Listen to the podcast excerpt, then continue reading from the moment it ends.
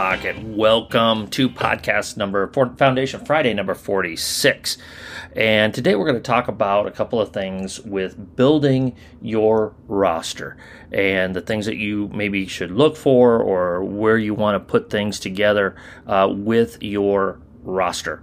Um, and, and every roster is not created equally.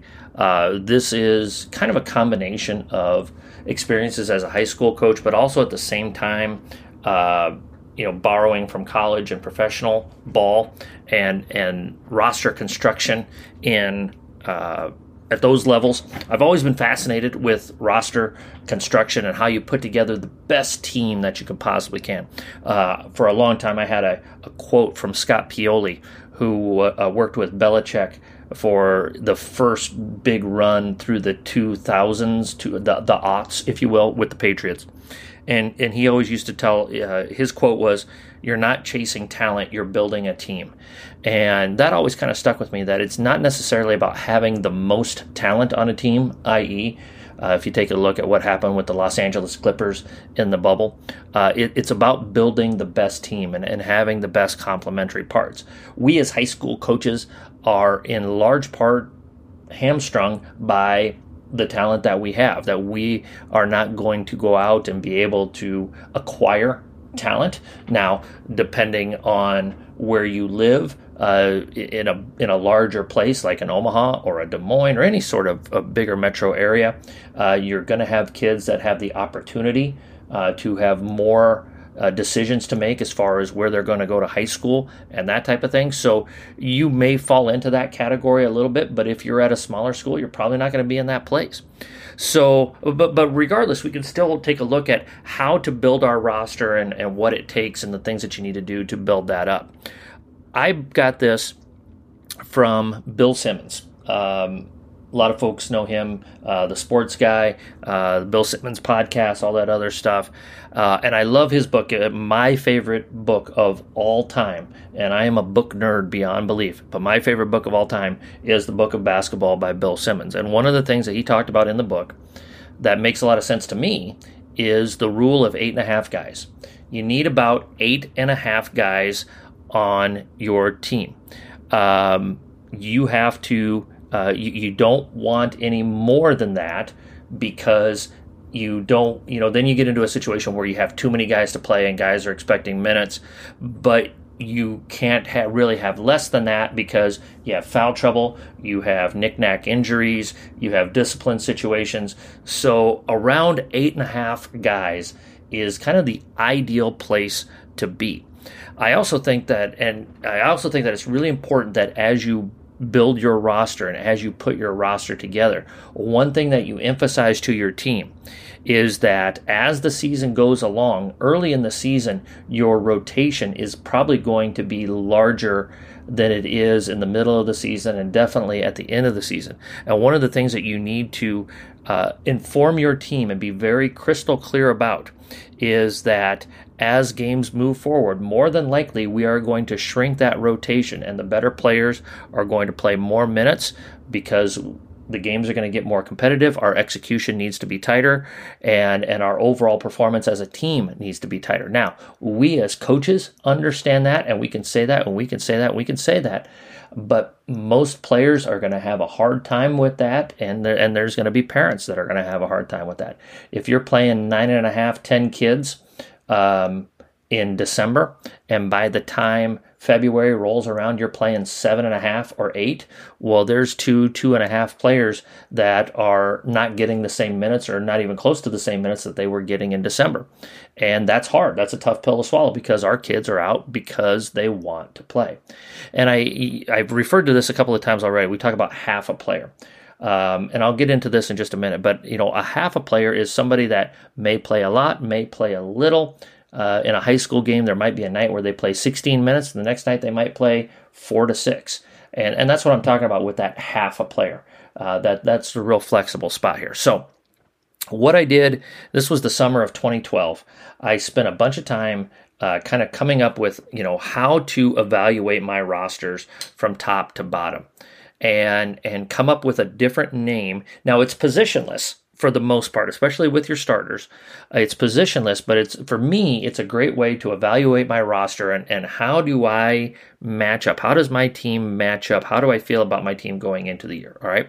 So we'll start at the top of the roster and we'll work our way down. Number one is got to be the Batman, and that's got to be your your alpha dog, your leader, obviously your best player. And I don't put anybody in that Batman category unless I have a player that would be a Batman on pretty much about every team that I'm going to play against. This kid needs to be at least an all first team all conference type of player. That's that's the type of Batman that I'm talking about there.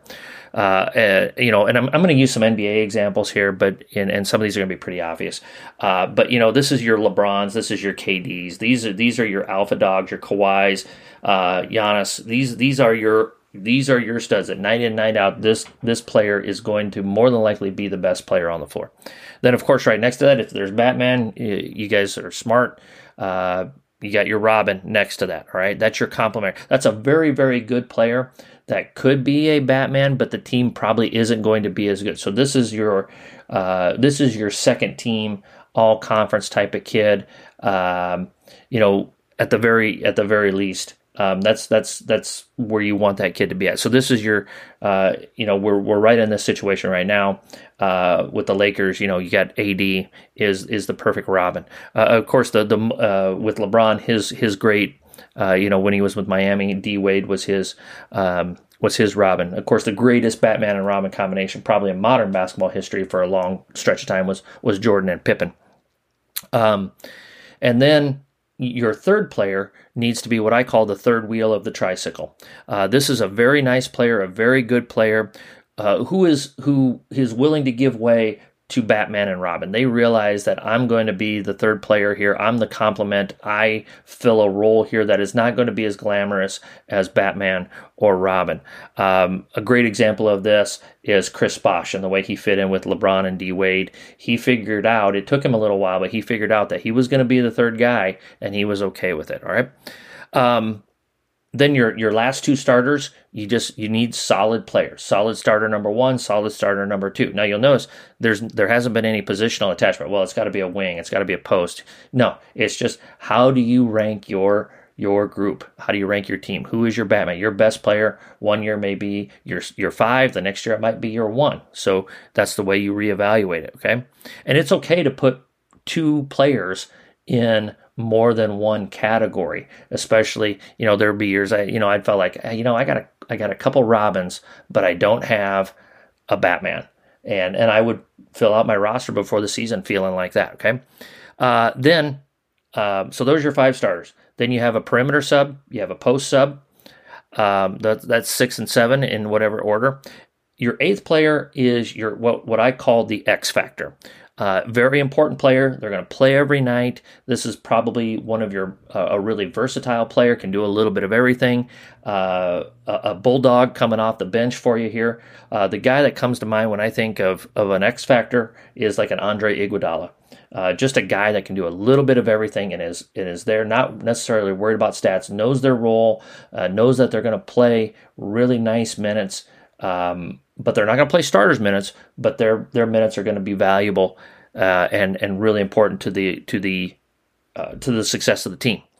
Then your your number nine here is your swing player, and your swing player is like I said that half player. Uh, the kid that one night is going to play four minutes, the next night they're going to play, they could play 16. More than likely, it's going to be six to 10 minutes. Uh, they're going to fill their role, they're going to do their thing.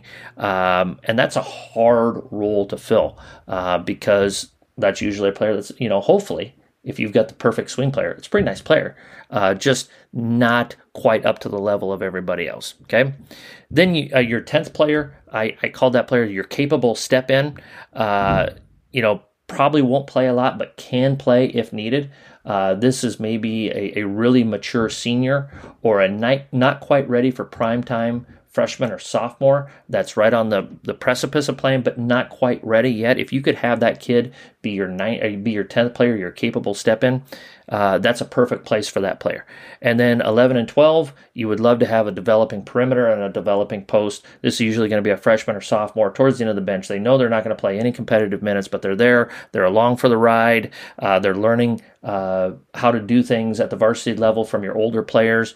In a high school situation, these, you know, your your 10, 11, 12, those are probably hopefully your three best players on your JV team if you're able to build up enough depth within your program.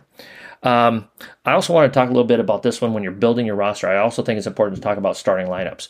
And one of the, you know, it's pretty easy to put out the, the first starting lineup, but what I really emphasize to my teams, the starting lineup is probably going to change. I coached for 24 years.